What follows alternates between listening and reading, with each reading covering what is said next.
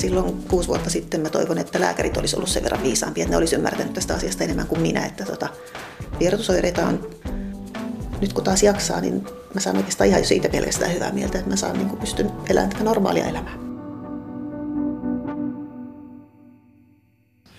Anna taas se hengityksen olla semmoinen aika laaja ja iso, niin kuin se hieroisi sitä sun kehoa sieltä sisältäpäin. Vähän auttaa päästään kireyksiä irti. Mia Mattila joukaa Tampereella Anu Niemen opastuksella. Pidennetty. Tämä on tosi tärkeä keino Mialle rauhoittaa mieltä ja kehoa, koska kuusi vuotta sitten alkoi paniikkikohtaukset ja olo oli kaikin puolin ylikuormittunut.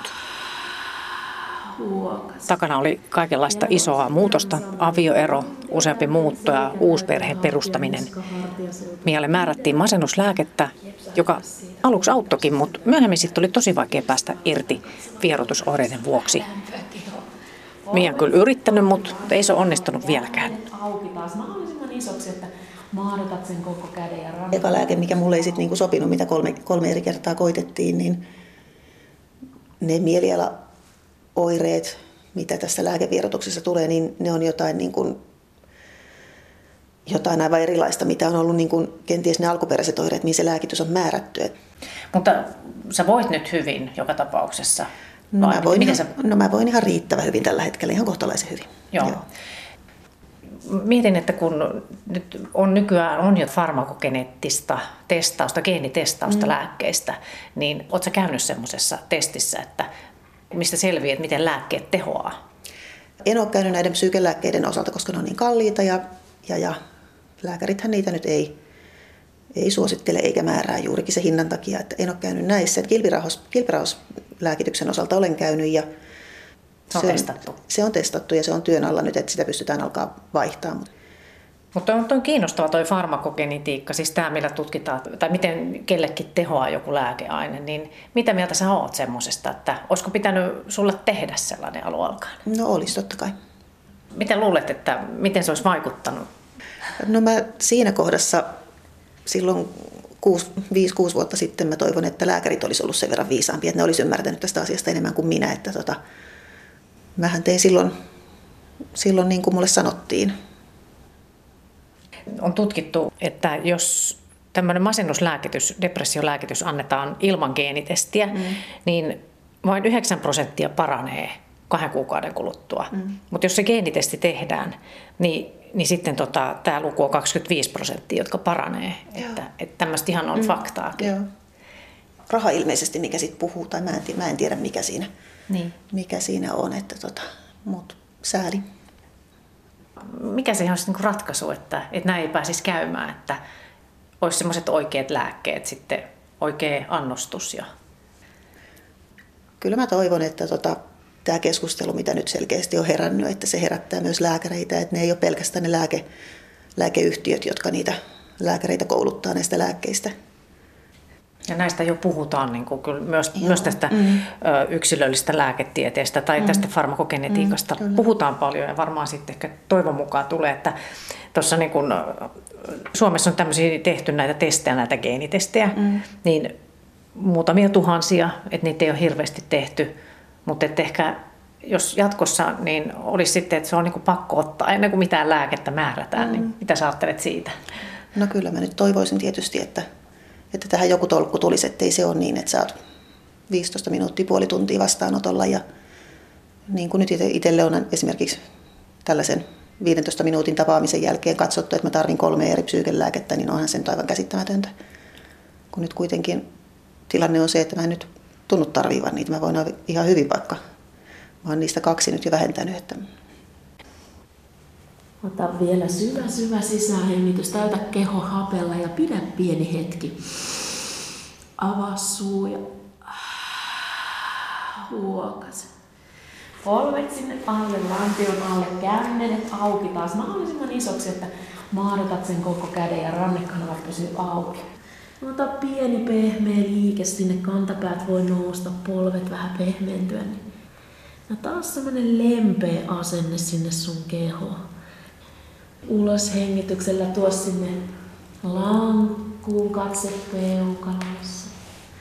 Ja voit laskea rauhallisesti polvet alas ja tuoda rintakehä alas ja sieltä baby. Nyt tosiaan sä oot tää joogaamassa Mia Mattila. Joo. Ollaan tässä joogasalin keittiön puolella tässä, niin istutaan tässä, mä oon tässä sohvalla, sä oot siinä nojatuolilla, niin mitä kaikkea sä oot kokeillut, että sä saisit itse kuntoon siis muutakin kuin lääkkeitä ja vaikka terapiaa, että et millä tavalla joogaa ja mitä kaikkea? No mä oon kokeillut siis ihan vaikka mitä. Mun on mennyt ihan, ihan tolkuttomat määrät rahaa kaikkeen, kaikkeen mahdolliseen. Mä en edes muista, muista nyt mitä kaikkea. Sanotaan vyöhyketerapiaa, roosenterapiaa,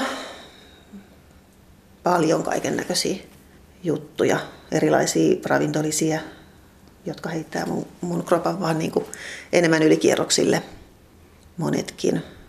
Mutta tota, parhaat, mitkä on mua auttanut ehdottomasti, on vertaistuki ja sitten, sitten tämä jooga. Et silloin kun oli hankalimpia aikoja, niin mä joogasin joka päivä kotona. Mutta sä oot työelämässä nyt, No vaikka joo. sulla on ollut välillä silleen, että sä oot Olen joutunut lepäilemään. Että... No mä jouduin olemaan lähes kaksi vuotta pois töistä. Ja sehän sai sitten aikaan sen, että mä menetin sen työpaikkani. Ja siitä ei ole niin kuin epäilystäkään, ettei se johtuisi tästä, tästä nimenomaan tästä asiasta, mistä nyt puhumme. Eli tota, mm. tämän pitkän poissaolon takia mä menetin sen työpaikan.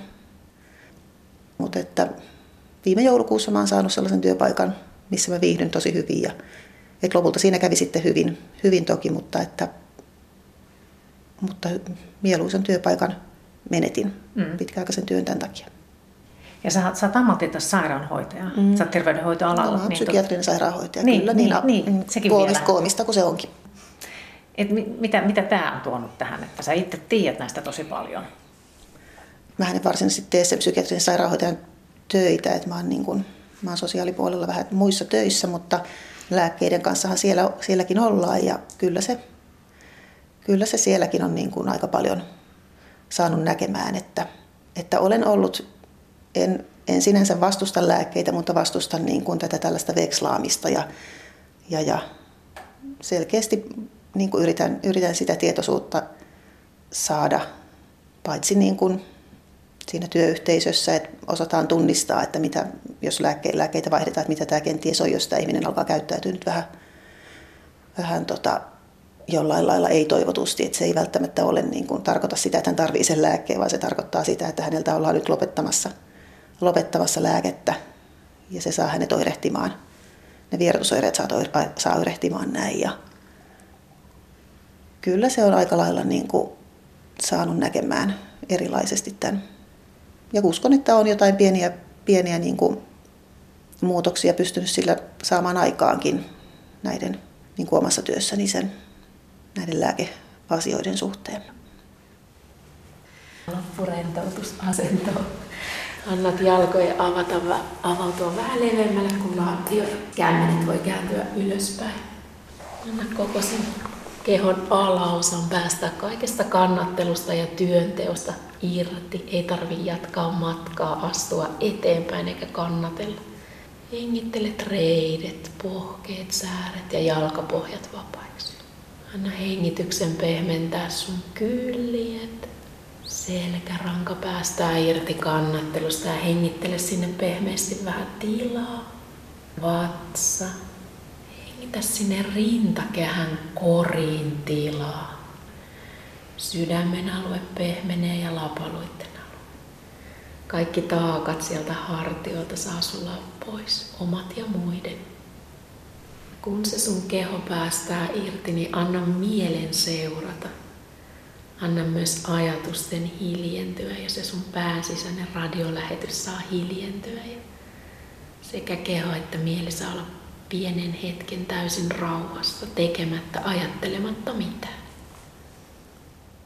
No mitä se, kun sä oot nyt joutunut tosi paljon miettimään näitä just masennuslääkkeistä irti pääsemistä ja kuuden vuoden tämmöinen ruljanssi, että se on aika pitkä aika. Joo, Et sen takia vertaistuki on niin kuin sellainen, mikä on ollut se kaikista, kaikista niin kuin paras juttu tässä, koska siellä, siellä sä puhut kymmenien ihmisten kanssa, jotka niin kuin kokee ihan samoja asioita kuin sinä. Mm. Ja sitten kuitenkin niin kuin kaikki mielen semmoiset vaihtelut, niin, ja vaikka et tulee jotain vaikka masennusta tai muuta, niin mielialajutut, niin ne on kuitenkin ihan normaalia juttuja ihmisen elämässä, mm. että se ei ole mitään sellaista poikkeuksellista, että yhtä lailla niin kuin hoidetaan jalkaa tai kättä, niin, mm. niin Paitsi, mieltäkin. Niin, paitsi että sit se on niin kuin ihan yle, yleinen kokemus, että ne mielialaoireet, mitä tässä lääkevierotuksessa tulee, niin ne on jotain, niin kuin, jotain aivan erilaista, mitä on ollut niin kuin, kenties ne alkuperäiset oireet, mihin se lääkitys on määrätty. Että se on niin kuin, se on se kummallisin, mitä mäkin ihan ensimmäisenä ihmettelin, että eihän mulla nyt tällaisia oireita niin alun perin ollut, niin. että mitä tämä nyt on. Et kun sulla lähti niin kuin ihan, ei mulla ollut mitään sellaisia uupumusoireita ollut, eikä sellaisia, mun lähti ihan voimat ja et pahimmillaan mä olin semmoiset 22-23 tuntia vuorokaudesta sängyssä, kun mä en jaksanut olla pystyssä. Mun sydän hakkas. Ja mä olin siis vaikeasti masentunut sillä aikaa, kun mä söin sitä lääkettä. Ja sittenhän siihen masennukseen nostettiin sitä lääkettä. Joo. Joo. Kelan tilastojen mukaan niin joku yli 400 000 ihmistä käyttää Suomessa masennuslääkkeitä. Varmaan monelle tuttu tämä mm, tilanne. Niinhän se onkin, paitsi että mm. suurin osa kuvittelee niin kuin itsekin aluksi, että se on niin kuin sairauden uusimista uusimista, että sä et pärjää ilman näitä lääkkeitä, että sun on pakko syödä näitä koko loppuikäiset. Että pahimmillaan mä sen kolme lääkettä päällekkäin, mitä lääkärit katsoivat mulle välttämättömiksi siinä kohdassa. Mä oon nyt kahdesta niistä päässyt eroon. Eroon ja kolmannesta vielä pitäisi, että sen, sen lopetuksen mä nyt odotan siihen, kun mä saan kilpirahoislääkkeeni vaihdettua, että, että sitten pikkuhiljaa ja todella pikkuhiljaa Onko sinulla niin joku suunnitelma vai antaako lääkärit jotenkin että neuvoa, että miten siitä pääsee irti?